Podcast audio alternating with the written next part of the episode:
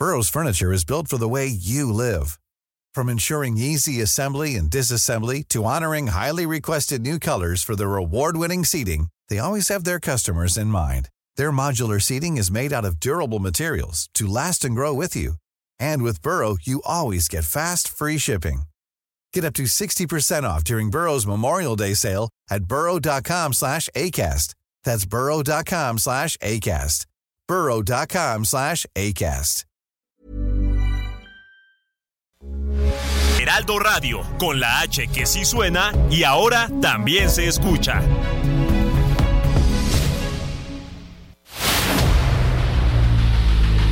El dedo en la llaga.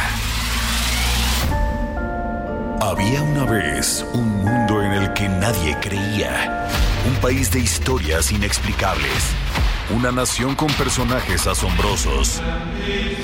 Santo Tomás tenía razón. Hay que ver para creer. El México increíble, las verdades que duelen, la voz de los que callan, el dedo en la llaga. Infórmate, diviértete, enójate y vuelve a empezar. El Heraldo Radio presenta El Dedo en la Llaga con Adriana Delgado. Perdóname.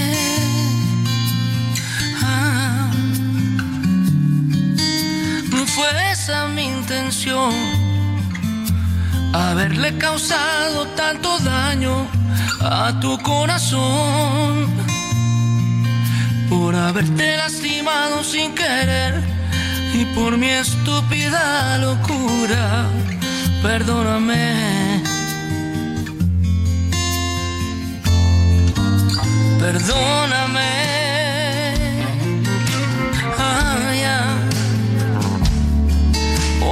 Quisiera reponer los momentos que perdimos para amarnos. Se han quedado ayer por haberte lastimado sin querer, por mi estúpida locura. Perdóname. Yo por ti dejo que tú me pidas, yo te doy mi vida entera, te la doy y te prometo tú serás la reina de mi fortaleza y de mi corazón. Aunque no quieras de tarde o temprano besarás mis labios y en cada palabra muy arrepentido Y te daré un te amo. iniciamos este dedo en la llaga de este miércoles 23 de agosto del 2023 y estamos escuchando esta canción maravillosa, Perdóname, en voz de Ricardo Montaner. Por ti dejo de ser parrandero, vago y mujeriego y lo tomador. Regresa ahora.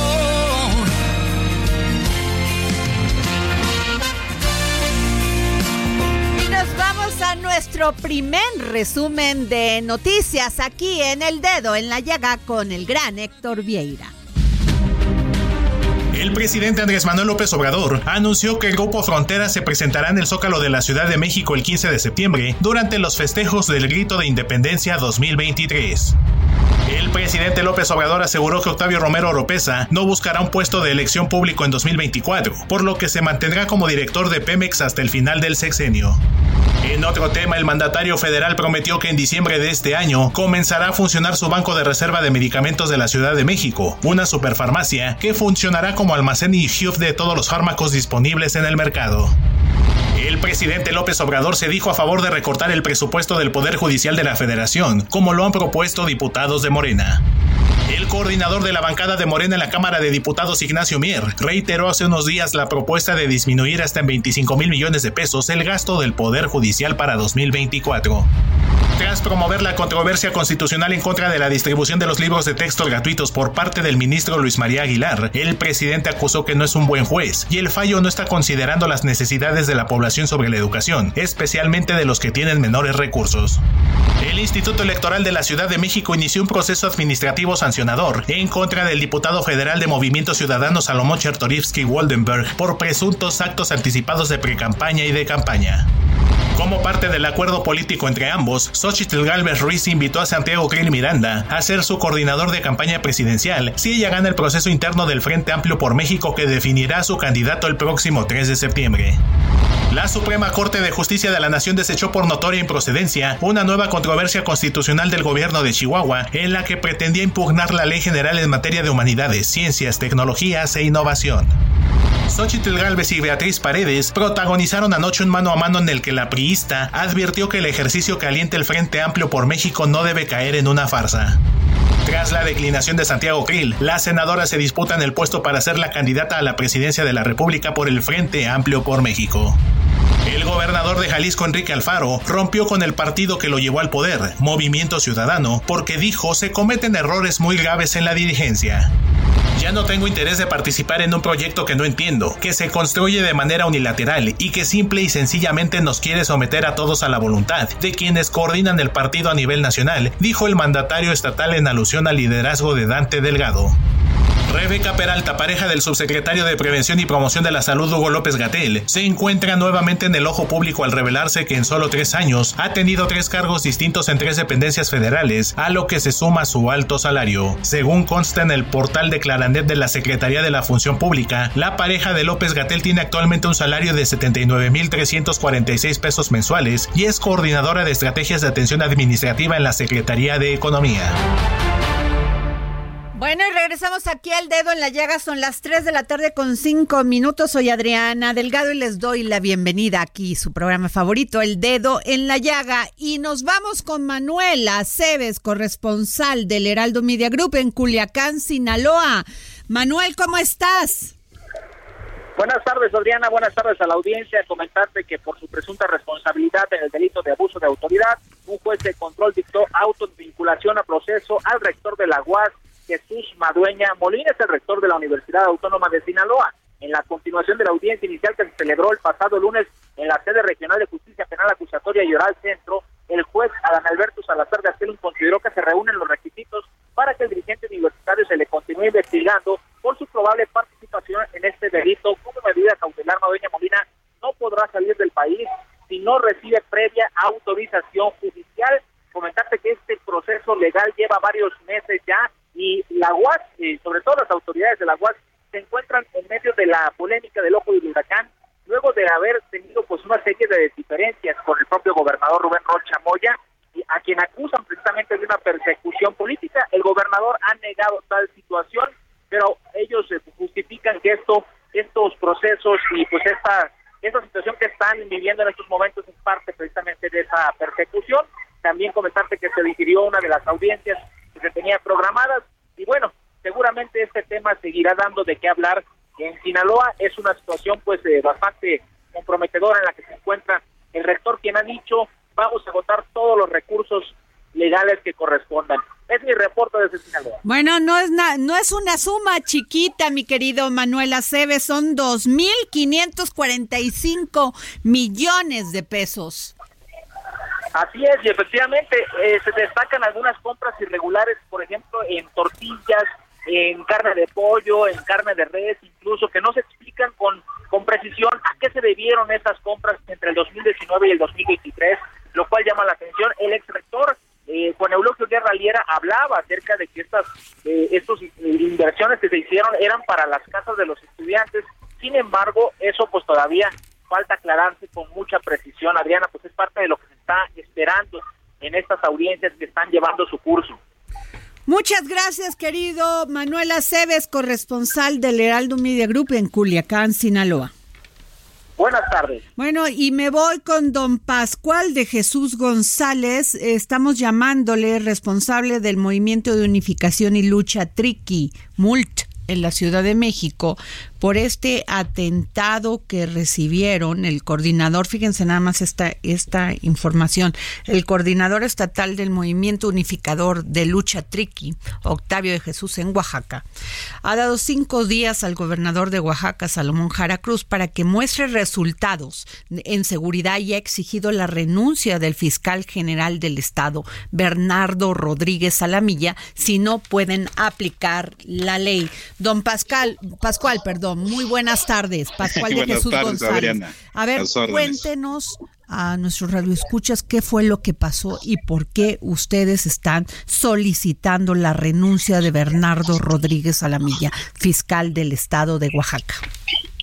Sí, Adriana, mira, desde el 8 de febrero de este año ha habido una serie de ataques y asesinatos en contra de los compañeros de la comunidad Tierra Blanca y ataques a la, al centro ceremonial de San Juan Copala y a otras comunidades emboscadas y el fiscal pues no ha presentado los resultados, ¿no? Entonces, por eso la dirección política del MUL pues ha estado ahí insistiendo con él para que ya presente ya a los detenidos y que se castigue, pues, porque si no, pues seguirán habiendo más ataques y más asesinatos y esta gente que está acostumbrada a hacer eso, pues va a seguir impune su acto, ¿no? Entonces, por eso la coordinación política colectiva está exigiendo, pues, de que si el fiscal no, no presenta los resultados, pues mejor que renuncien, es lo que estamos eh, diciendo a los medios, mi estimada Adriana.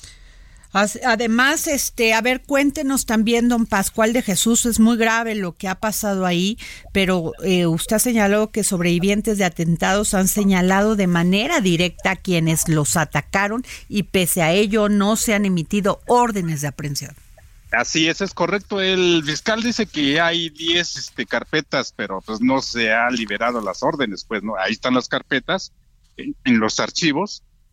Y lo que queremos es que sí haya detenidos porque no puede ser que sigue impunidad de estos actos porque el 26 de junio se firmó una minuta de acuerdo con el secretario de gobierno, con el comisionado de la Policía Estatal, con el mismo secretario de Seguridad y pues, han habido ataques, pues, porque no han puesto los retenes de seguridad, los puntos de seguridad ahí donde la coordinación política les está exigiendo a tanto al secretario de Seguridad como al secretario de Gobierno y hasta ahorita no ha habido esos rontines, no ha habido esos puntos de seguridad, sigue habiendo este emboscadas, asesinatos en contra de los compañeros.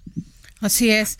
¿Hasta dónde van a llegar don Pascual de Jesús González, responsable del Movimiento de Unificación y Lucha Triqui? Y también mi siguiente pregunta sería si ustedes han tenido la oportunidad de hablar con el gobernador Salomón Jara Cruz. Sí, desde el inicio de su administración se ha tenido varias reuniones con el gobernador, con el secretario, con el fiscal, con los comisionados, pero lo más que reunión lo que queremos es son los resultados de los detenidos, pues que se esclarezca porque podemos pasar haciendo reuniones todos los días y si no hay resultados la gente sigue muriendo, la gente sigue agraviada, entonces se van acumulando los agravios, pues, ¿no?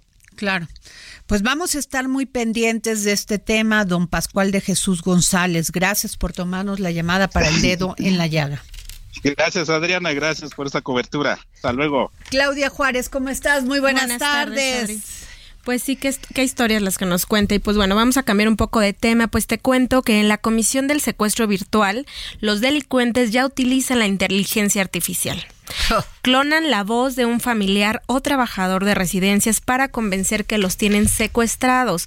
Claramente esto es un tipo de extorsión que se realiza con la reproducción de una grabación en la que se escucha una voz conocida llorando y con la inteligencia artificial y se hace creer a la víctima de que se trata pues de un familiar para convencerla y caiga más rápido en el engaño. Aquí cabe decir que todo lo que hemos comentado que la, la tecnología está al servicio de los humanos, pero también mala, malamente utilizado al perjuicio, porque la inteligencia artificial. Era de esperarse, era La inteligencia artificial va hacia adelante, pero bueno, nunca falta quien ya la utiliza. ¿Y te ha pasado eso? O sea, has, has conocido, perdón, o has conocido algún caso donde le hablan a, alguien en su. Tel Fíjate que todavía utilizan los teléfonos fijos en muchos casos, ¿eh? También los celulares, obviamente, pero teléfonos fijos de los números de Telmex, donde les llaman a las familias y les dicen, aquí tengo a tu hija y como pues muchos de los casos no saben si cuando tú sabes si estás viendo a tu hijo pues están queriendo este Engañar, engañarme no y, y, y, pedir un rescate.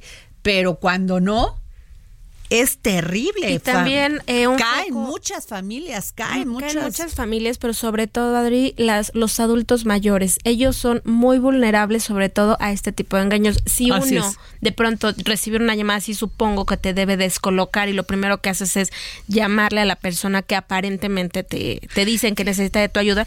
Un adulto mayor es muy fácil de engañar. Fíjate que estaba, está, pedimos a la policía cibernética que nos tomara la llamada para aclarar esta información y que nos diga qué hacer en estos casos, porque muchas, muchas personas con el pánico, con el terror, con la crueldad y además con la información de que sí pasa, de que te secuestren a tus hijos, que se lleven a tus hijos estos estos grupos armados y ni o sea para reclutarlos pues eh, vivimos en el terror, Claudia. Es una realidad. Ojalá nos pueda contestar la policía cibernética para aclarar que, y además darnos, pues, esta información para saber qué hacer en Sobre todo la prevención, porque bien lo dijiste ahorita, ya tenemos terror no solo en las calles, ahora también de manera virtual se están apoderando de nuestra Fíjate que les cuento que la Fiscalía General de la República detuvo al implicado en la construcción de la estela de luz en el sexenio de Calderón.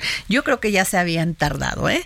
Y este y este señor Barragán Álvarez fue detenido en el municipio de Ramos Arizpe, Coahuila, y yo creo que ni se lo imaginaba, que después de tantos años.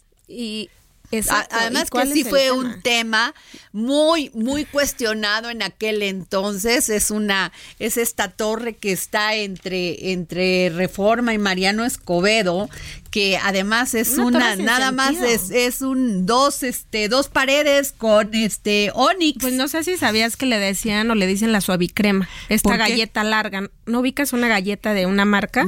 Ah, claro, de una galleta larguita Sí, este señor que se llama Domitilo Barragán Álvarez, sí, fue detenido por su probable responsabilidad en el delito de uso indebido de atribuciones y facultades relacionado con la construcción de la estela de luz. Pero bueno, si empiezan a deshojar la margarita, supongo que hay, en este caso en particular, tendría que haber más responsables. Así es, bueno, y también les cuento que me llevó, me llevé una agradable sorpresa, sorpresa, pero también sorpresa. Agradable y sorpresa porque eh, hoy en una revista de circulación nacional que se dedica básicamente a contar, así como lo, hay que decirlo, contar los chismes de la, de la farándula, ¿no? Y que quién anda con quién y si se viste así, que si usa tal dieta. Pues me imagino, no voy a decir el nombre, pero en esta revista que circula, hay dos muy importantes, ¿no? De estas revistas. Este, sale una entrevista de, de Marcelo Ebrat y dice cosas muy interesantes porque habla de que ellos tenían un negocio de corsetería. ¿Tú sabías eso? Su familia siempre tuvo este negocio, o sea, fueron empresarios de corsetería en el centro. Esta entrevista se la hace mi querida Chanik Berman, que además es directa y es una gran periodista de espectáculos, pero también le pregunta cuáles han sido sus esposas y también eh, me queda muy claro al leer esta entrevista por qué Marcelo ha apoyado mucho estas causas del matrimonio este igualitario, igualitario. Y todos ha, siempre estado en la vanguardia de estos temas. Y esta entrevista pues la realizó Chanik Merman en la casa de la mamá de Marcelo Fíjate que fueron, uh, son, éramos ocho hermanos, mi hermana mayor y siete varones, más siete primas que vivían a cuadra y media, o sea que siempre ha sido como una familia muy unida. Y, y le pregunta Marcelo, ¿tu familia es dueña de una corsetería? Y dice, sí, mi abuelo fundó la corsetería francesa en 1911 en la calle Revolución. Y este, y también habla pues de las este sus tres matrimonios, ¿no? Y por qué se fue a Francia hace unos años. Y él dice, el sexenio pasado me culparon de filtrar los documentos de la Casa Blanca a Carmen Aristegui y empezó una persecución política. Entonces, ah, también, ¿por qué se fue a Francia? Eh, ¿Qué opinas de, de, que están matando a los periodistas? Es vital proteger la libertad de expresión y a los periodistas. Y le preguntan en qué eres, eh, Chanik le pregunta, ¿en qué eres mejor tú que Claudia? O o Ricardo Monreal, llevo trabajando 42 años en situaciones complejas, duras, difíciles, como en el sismo de 1985, y después de esta tragedia reconstruimos México. Y bueno, pues ahí cuenta todo, todo, todo lo que ha sido su vida y este, y que no va a negociar. Yo creo que la nota aquí dice, pues lo siento, yo ya trabajé mucho, así que si están pensando que este que voy a negociar y que me van a ganar así como así, pues fíjense que no, que voy a dar la pelea y que pues no voy a, a dejar esta lucha. ¿Cómo la ves, Claudia? Él va todo o nada. Así es, o sea, va todo. ¿Quién sabe cómo va a terminar? Fíjate, fíjate lo que este Daniela, ¿cómo estás? buenas tardes a esta mesa de El dedo en la llaga. Marcelo, dicen las malas lenguas que vas a negociar no obtener la presidencia a cambio de otro puesto. ¿Aceptarías negociar? No. Rotundo no, nunca he acordado eso, es mentira, yo no aceptaría participar en una encuesta, en una encuesta fraudulenta o mentirosa. Pensarlo me parece grotesco. ¿Por qué invertiría mi prestigio para participar en una encuesta que no es transparente? Híjole, van a tener que hacerla con una asepsia esta encuesta porque si no va a haber muchos enojados pues y también muchas divisiones en Morena. Pues es que es que eso ya está más que cantado la división, el enojo de Marcelo. Hoy en la mañana escuchaba una entrevista de una persona del equipo de Claudia y decía, "Es que hemos concedido a muchos caprichos de Marcelo." Entonces él está como niño de o todo o nada, pero... Pues, bueno, ayer entrevistamos a, un diputado de Morena en, en el Congreso local y nos decía precisamente eso, nos decía, oye, Claudia siempre se ha quejado de que cuando llegan a un meeting ¿no? A una reunión, porque ahora ya ni les llaman meeting, parece que está así como, ¿no? Este, llegamos a, un, a una reunión y salen 30 personas o 20 personas gritando Marcelo. Incluso, ¿se acuerdan aquel incidente donde estaban en una reunión donde iban a dar a conocer las reglas? Y que llegó Claudia y que llega Claudia y le, le empieza a manotear a Alfonso Durazo, ¿no? Que es el que se supone que tiene que llevar este proceso a buen fin. y entonces, pues todo mundo, ¿qué le dijo? Y ella estaba al lado Noroña. Y pues que entrevistan a Noroña y saca la sopa. Suelta la sopa. suelta la sopa y saca la sopa. Y entonces, precisamente, eh, Noroña contaba que, le, que, que Claudia le reclamaba a Alfonso Durazo quien es el coordinador, el que va a llevar todo este proceso, no es el responsable. Que tienen unos nombres tan raros que yo, la verdad, le o sea, le ponen el coordinador de la defensa, de los comités de la defensa de la cuarta transformación. Bueno, quien lleva todo este proceso, Alfonso Durazo, gobernador de Sonora, este le decía, no, no, no, vamos a ver esto. Pero de eso se quejaba Claudia. Entonces, esto decía ayer este diputado, decía, oye, siempre se quejan y nosotros no decimos nada. Y la verdad, pues en todas las encuestas va arriba este Claudia. Claudia. ¿Qué dice Marcelo? Marcelo hace una semana tuvo un evento donde dicen esta, en este panorama la única que cuenta aquí es Claudia y yo. Dejó atrás a Dan Augusto, a Ricardo Monreal. Bueno, después de eso dice, yo soy el que va arriba de las encuestas. Entonces, híjole, híjole, híjole. Y bueno, a ver, y tampoco se cuecen habas y fácil en el Frente Amplio por México. Porque ¿qué pasó hoy? Beatriz Paredes dice, perdónenme, si Santi Krill quiere renunciar es, su problema. Es su problema, pero yo sigo y no me bajo.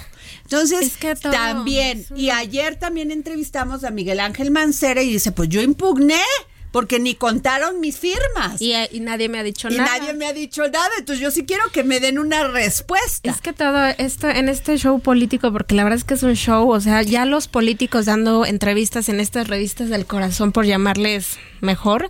También salió Claudia, también salió Marcelo, pero algo que estaba escuchando también que me llama la atención es que no sé qué también le vaya a jugar a Xochitl, porque ella ha tratado de, de mantenerse como a raya de, de los partidos, ¿no? De decir yo soy ciudadana y tal. Pero y pues que no ya te puedes mantener no, a claro, raya, pero ahorita, claro. no, eso es evidente. o sea, tiene que tiene que alinearse tiene- a- tiene a, la- que- a los estatutos o al claro, partido. que tiene que llevar la bandera de el PRI, el PAN, el PRD y todo Pero el frente. Santi Krill apenas se bajó del barco. Santi sabía que no podía, o sea, ya nomás evidentemente lo no. dijimos O siempre sea, aquí. sí, no hay manera, No hay pero manera. antes de contarle las firmas, mejor Sí. dijo, no, bueno, mejor. Pero luego, luego lo pusieron ya para coordinador de la bueno, campaña. pues bueno. Entonces yo no sé eso. me cae tan- bien Santi Krill, ¿eh? la verdad me cae bien. Santi Pero Krill. bueno, eh, nos vamos a un corte y regresamos aquí a nuestra mesa de mente mujer en el dedo en la llaga. haberle causado tanto daño a tu corazón por haberte lastimado sin querer y por mi estúpida locura. Perdóname. Sigue a Adriana Delgado en su cuenta de Twitter, arroba Adri Delgado Ruiz. Además, te invitamos a enviar tus opiniones y comentarios en texto o por mensaje de audio a través de WhatsApp al 55 2544 3334. Y si quieres escuchar El Dedo en la Llaga de El Heraldo Radio, en cualquier momento y donde quiera que te encuentres, descarga el podcast disponible en Spotify. Ready to pop the question? The jewelers at BlueNile.com have got sparkle down to a science with beautiful lab grown diamonds worthy of your most brilliant moments. Their lab grown diamonds are independently graded and guaranteed identical to natural diamonds, and they're ready to ship to your door. Go to BlueNile.com and use promo code LISTEN to get $50 off your purchase of $500 or more. That's code LISTEN at BlueNile.com for $50 off. BlueNile.com code LISTEN. Y iTunes.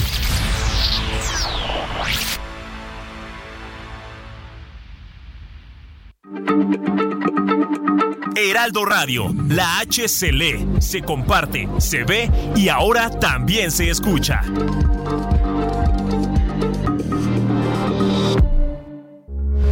Heraldo Radio, con la H que sí suena y ahora también se escucha. Sigue a Adriana Delgado en su cuenta de Twitter en arroba Adri Delgado Ruiz. Y envíanos tus comentarios vía WhatsApp al 55 25 44 33 34 o 55 25 02 21 04. Adriana Delgado entrevista en exclusiva a la escritora, abogada y nadadora de aguas abiertas, Mariel Holly Dávila. ¿Cómo forjas un carácter? ¿Cómo de una chiquita de tan solo cinco años y luego tiene su experiencia con el océano, con el mar? ¿Cómo se va forjando ese carácter? ¿Cómo se forjó el tuyo? Yo creo que el mío se, se, ha ido forjando en la vida con las diferentes experiencias que he tenido, que además tiene que ver con que estos grandes nados en aguas abiertas que, que he logrado también tienen una parte íntima y personal. Y esa es una parte importante para forjar el carácter. Es decir, yo soy la persona número 15 en el mundo en haber completado el reto de los siete mares, un reto muy ambicioso que existe hoy en aguas abiertas, ¿no? En esta disciplina de aguas abiertas. ¿Y qué significa haber nadado los siete mares? Bueno, tiene que ver con nadar siete nados de larga distancia con alto grado de dificultad en diferentes partes del mundo. Te comento rápidamente cuáles son, un poco como para poner en contexto. Hay que nadar de manera individual el Canal de la Mancha entre Inglaterra y Francia, el Canal de Catalina, justo el que comentaste hace un momento, entre la isla Catalina y la costa de California, el Canal de Molokai, entre la isla Molokai y Oahu, en Hawái, el más largo de los siete mares, más de 40 kilómetros de nado. El estrecho Gibraltar, entre España y Marruecos, el más corto de los siete mares, pero con muchas dificultades, mucho tráfico marítimo. El Canal del Norte, entre Irlanda del Norte y Escocia, el más frío de los siete mares, la temperatura del agua entre 12 y 13 grados centígrados. Que uno dice, bueno, pues a lo mejor cuánto te tardaste, dos, tres horas. No, me tardé 13 horas y un poquito más. El estrecho de Sugaru en Japón, por allá donde el viento da la vuelta en el planeta, ahí es el estrecho de Sugaru en Japón, que divide la isla principal de Japón con la isla norte, el mar de Japón con el océano Pacífico y el estrecho de Cook en Nueva Zelanda eh, se nada de la isla norte a la isla sur de Nueva Zelanda. Y entonces a la pregunta específica, ¿cómo vas forjando un carácter en torno a esto? Pues este es un proyecto que al menos a mí me tomó ocho años de mi vida. Ocho años de mi vida que además de estos nados en aguas abiertas, pues tuve nados emocionales importantes que de alguna manera me permitieron pues a lo mejor encontrar ¿no? fortaleza, encontrar consuelo, encontrar ganas de seguir adelante en la vida y también en el océano. Jueves, 10.30 de la noche. El dedo en la llaga. Heraldo Televisión. Y regresamos aquí al dedo en la llaga. Son las 3 de la tarde con 33 minutos y nos vamos a nuestro segundo resumen informativo del dedo en la llaga. En el país, entre 6.3 y 7.5 millones de familias han tenido que optar por irse a un asentamiento irregular debido a la falta de posibilidades de contar con una vivienda en las zonas urbanas, así lo dijo José Alfonso Iracheta, subdirector general del Instituto Nacional de Suelo Sustentable. Limoneros critican la pasividad de la Guardia Nacional ante extorsiones. Productores, cortadores y empacadores son amenazados por grupos delictivos. Advierten que habrá escasez. Cifras oficiales indican que están en riesgo 6.659 productores y 71.618 hectáreas de limón concentradas en 3.636 huertos. En la comisión del secuestro virtual, los delincuentes ya utilizan la inteligencia artificial. Clonan la voz de un familiar o trabajador de residencias para convencer que los tienen secuestrados. El secuestro virtual de un familiar es uno de los tipos de extorsión que difunde la policía bancaria e industrial en sus redes sociales para alertar sobre el riesgo de que habitantes de la capital sean víctimas de este delito. Al menos 16 personas, entre ellas cuatro originarias de Venezuela, fallecieron y 36 resultaron heridas cuando el autobús en el que viajaban ayer por la madrugada chocó contra un tractocamión en el kilómetro 91 más 800 de la carretera Oaxaca-Cuagnopalán. Así lo informaron autoridades de los estados de Puebla y Oaxaca. Si no puede el fiscal general del estado de Veracruz, Bernardo Rodríguez Alamilla, aplicar la ley, pues que deje su cargo. Así le reclamó el coordinador estatal del Movimiento Unificador de Lucha Triqui, Octavio de Jesús Díaz, quien dio cinco días a la administración estatal que encabeza el gobernador Salomón Jara Cruz para que dé resultados en seguridad. Asimismo, destacó que el Ejecutivo Estatal ha quedado de ver mucho a la etnia Triqui. El rector de la Universidad Autónoma de Sinaloa, Jesús Madueña Molina, fue vinculado a proceso por su probable participación en el delito de abuso de autoridad en perjuicio del servicio público, debido a que no presentó información de cómo se distribuyeron 2.545 millones de pesos que le otorgó el gobierno del estado en 2022. No dejen de leer la columna de Adri Delgado Ruiz, El Dedo en la Llaga, en el Heraldo de México, que se titula Somos Libres, en donde se plantea que los gobiernos continúan empecinados en no cumplir con su responsabilidad fundamental, brindar seguridad, pero eso sí, se enfocan en regular todo. El peso inició la sesión de este miércoles con una apreciación de 0.12%, equivalente a 2 centavos, cotizándose alrededor de 16 pesos con 89 centavos por dólar, con el tipo de cambio tocando un máximo de 16 pesos con 92 centavos y un mínimo de 16 pesos con 85 centavos por unidad.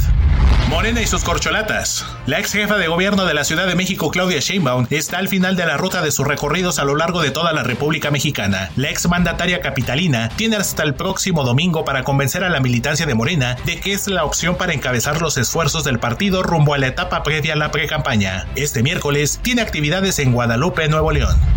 El expresidente de la Junta de Coordinación Política del Senado, Ricardo Monreal Ávila, tiene dos eventos programados para este miércoles 23 de agosto. El Zacatecano estará en Guerrero para hablar con la ciudadanía sobre los alcances de la Cuarta Transformación.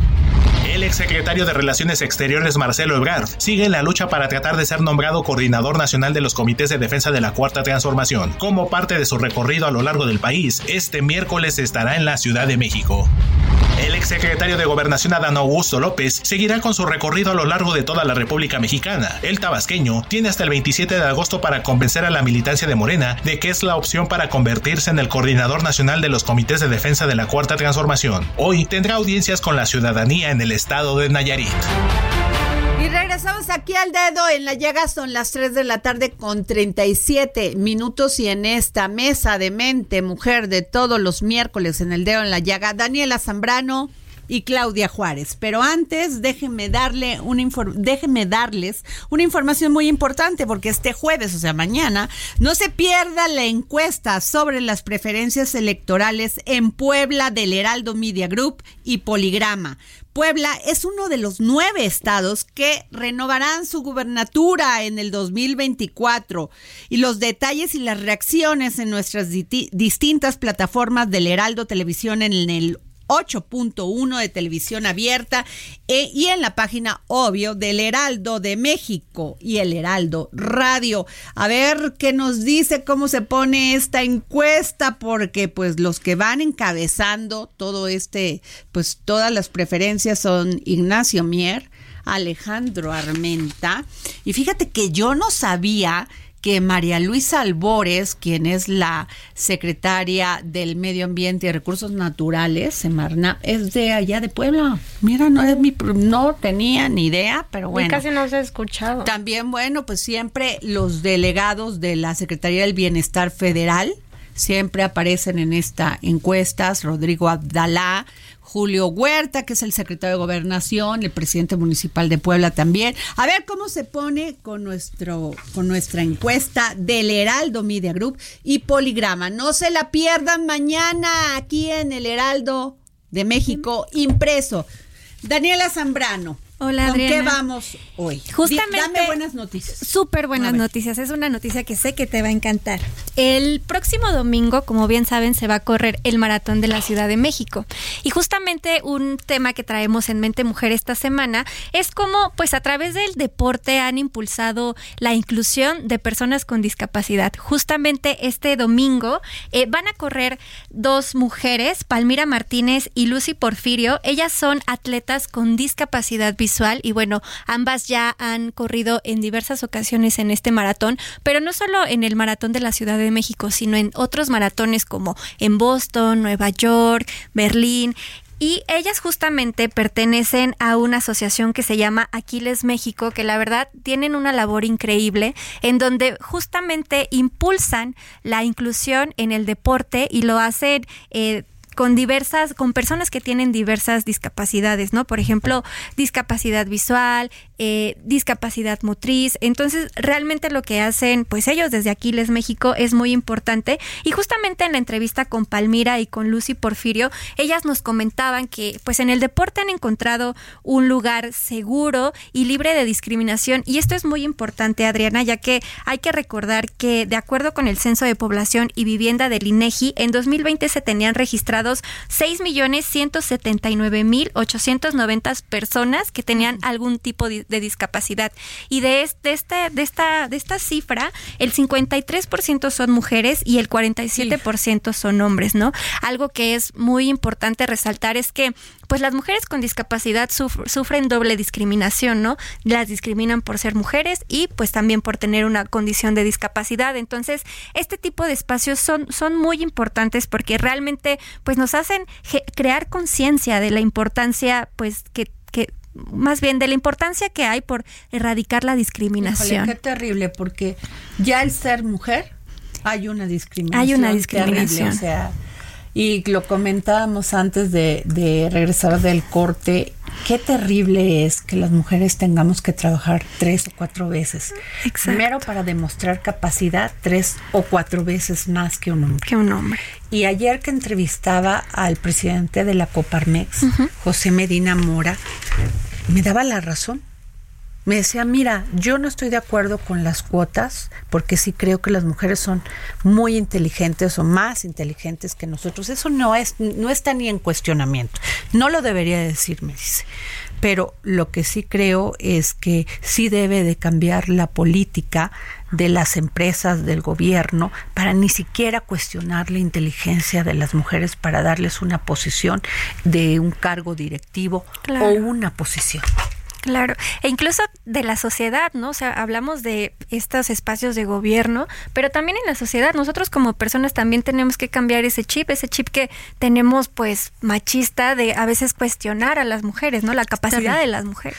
No, y, y, y sobre todo eso, o sea, para ganarnos un espacio tenemos que rogar que se nos den las herramientas, el apoyo, el, el, el, el acompañamiento o sea, ¿por qué siempre tiene que ser nuestra lucha y no la lucha de todos? Porque además me decía don José Medina Mora, presidente de Coparmes, me dice, venimos de una mujer, Adriana.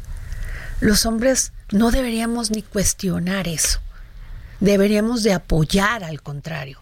Y le digo, es que no queremos que nos apoyen más allá, simplemente tener las mismas oportunidades y el cambio de mentalidad el cambio de mentalidad absoluta. Y yo le hago un llamado a todos aquellos hombres, primero, vienen de una mujer.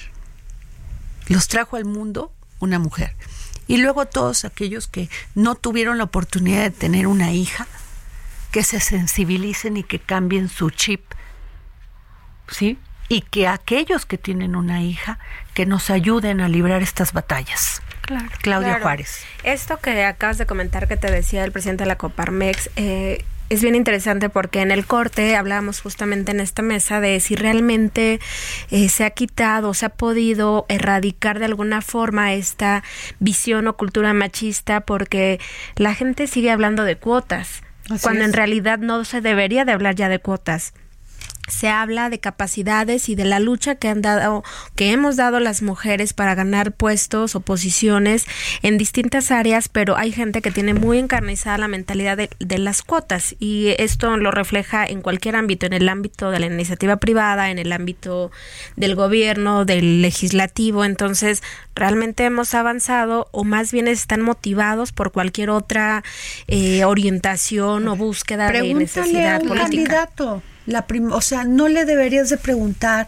a Marcelo Ebrard en una, en una entrevista qué piensa de todo lo que nos está sucediendo a las mujeres. Esa pregunta no debería ni de existir. simplemente no debería de pasar nada, Claudia.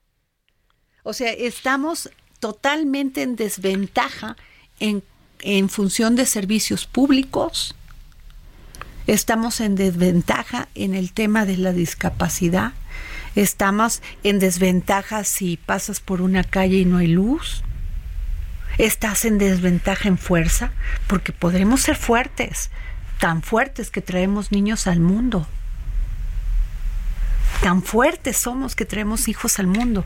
¿Por qué tendríamos que demostrar la fuerza para ser respetadas?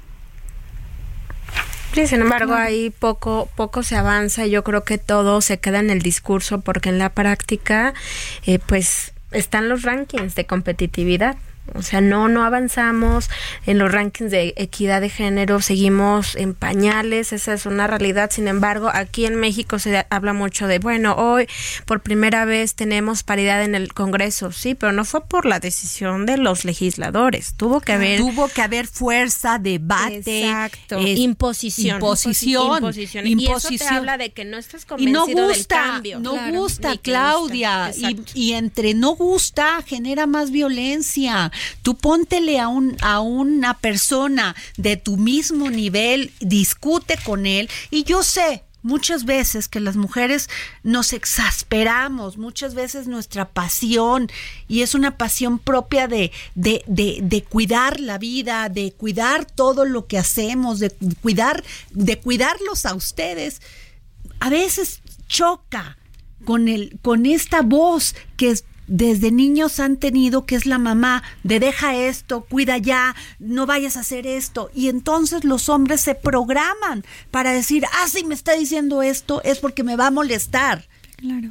Fíjate, y es ahí donde se debe de reflexionar, porque a mayor empoderamiento de las mujeres, mayor violencia, mayor muerte, y ahí están las cifras.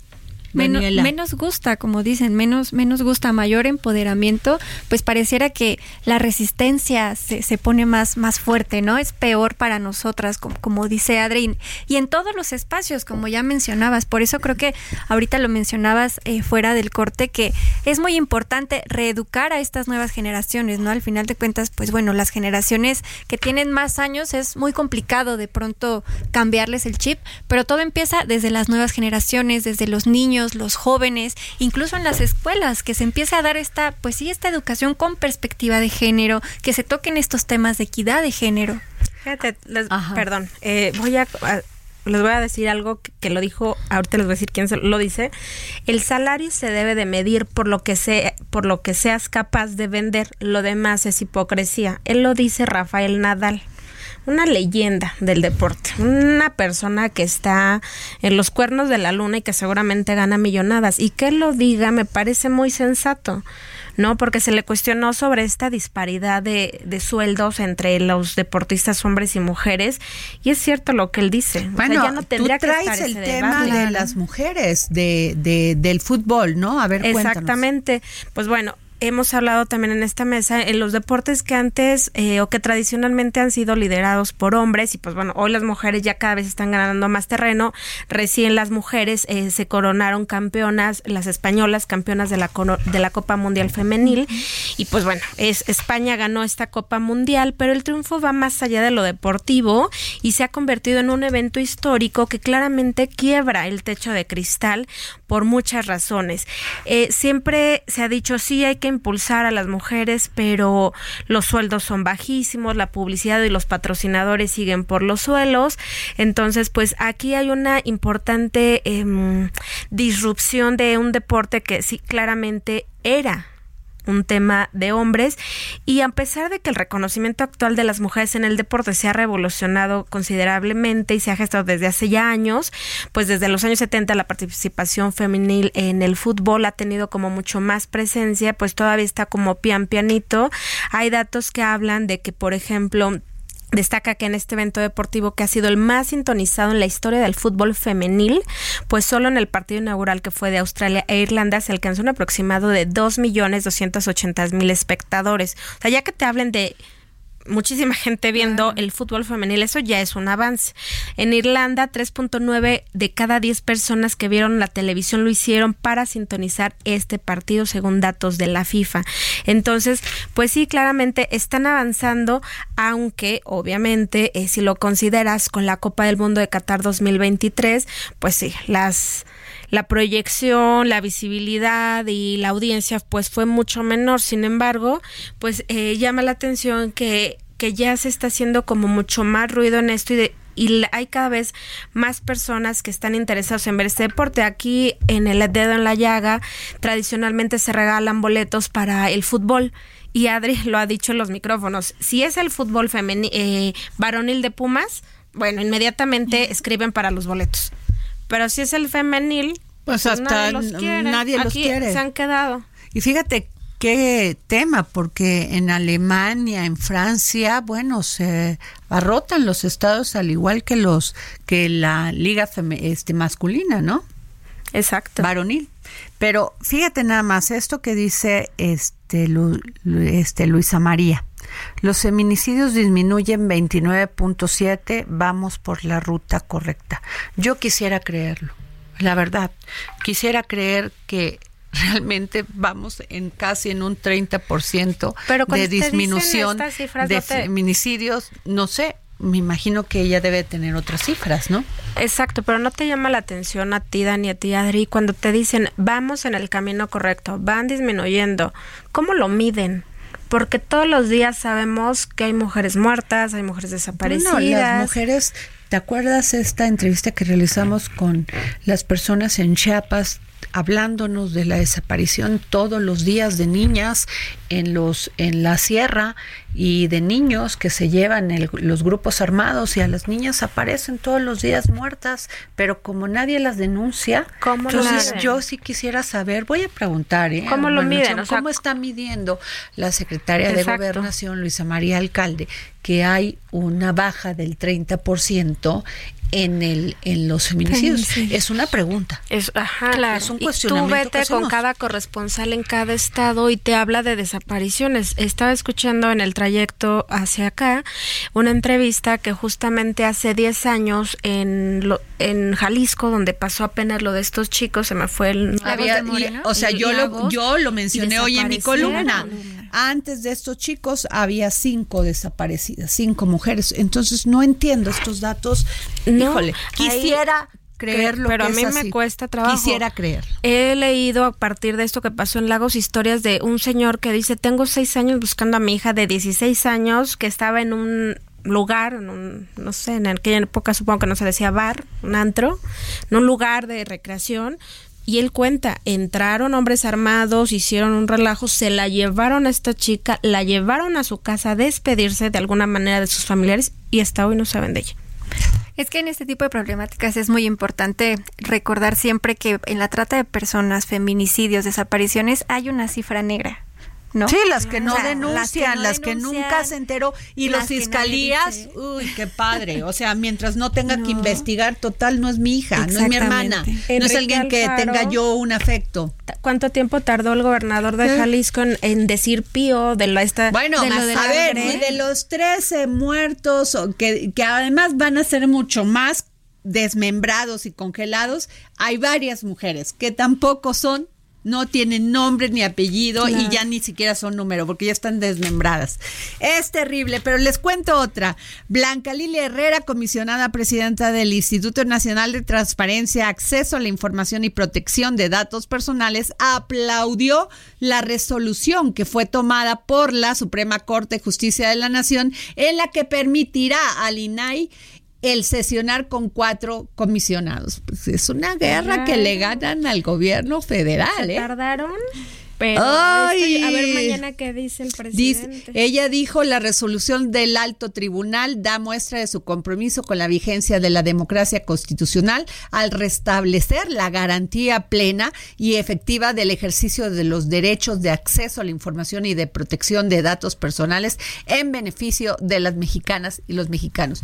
Empieza la guerra y la guerra fuerte, Fuerte. porque van a tener, fíjate, van a tener que darle toda la información de todo lo que han, este, ¿cómo se dice cuando lo, lo posponen a 10 años para que conozcas la información? Se me acaba de ir la, la palabra adecuada, pero bueno, mañana les daremos más información aquí en el dedo en la llaga. Gracias Daniela Zambrano, gracias. Claudia Juárez por estar unidos en esta lucha contra la discriminación, la violencia, la falta de equidad de género en el tema de las mujeres. Nos vamos. por haberte lastimado sin querer y por mi estúpida locura. Perdóname. El Heraldo Radio presentó El Dedo en la Llaga con Adriana Delgado.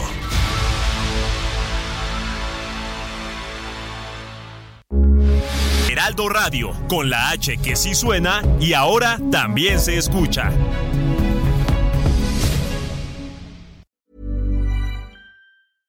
Want flexibility? Take yoga. Want flexibility with your health insurance? Check out United Healthcare Insurance Plans. Underwritten by Golden Rule Insurance Company, they offer flexible, budget friendly medical, dental, and vision coverage that may be right for you. More at uh1.com.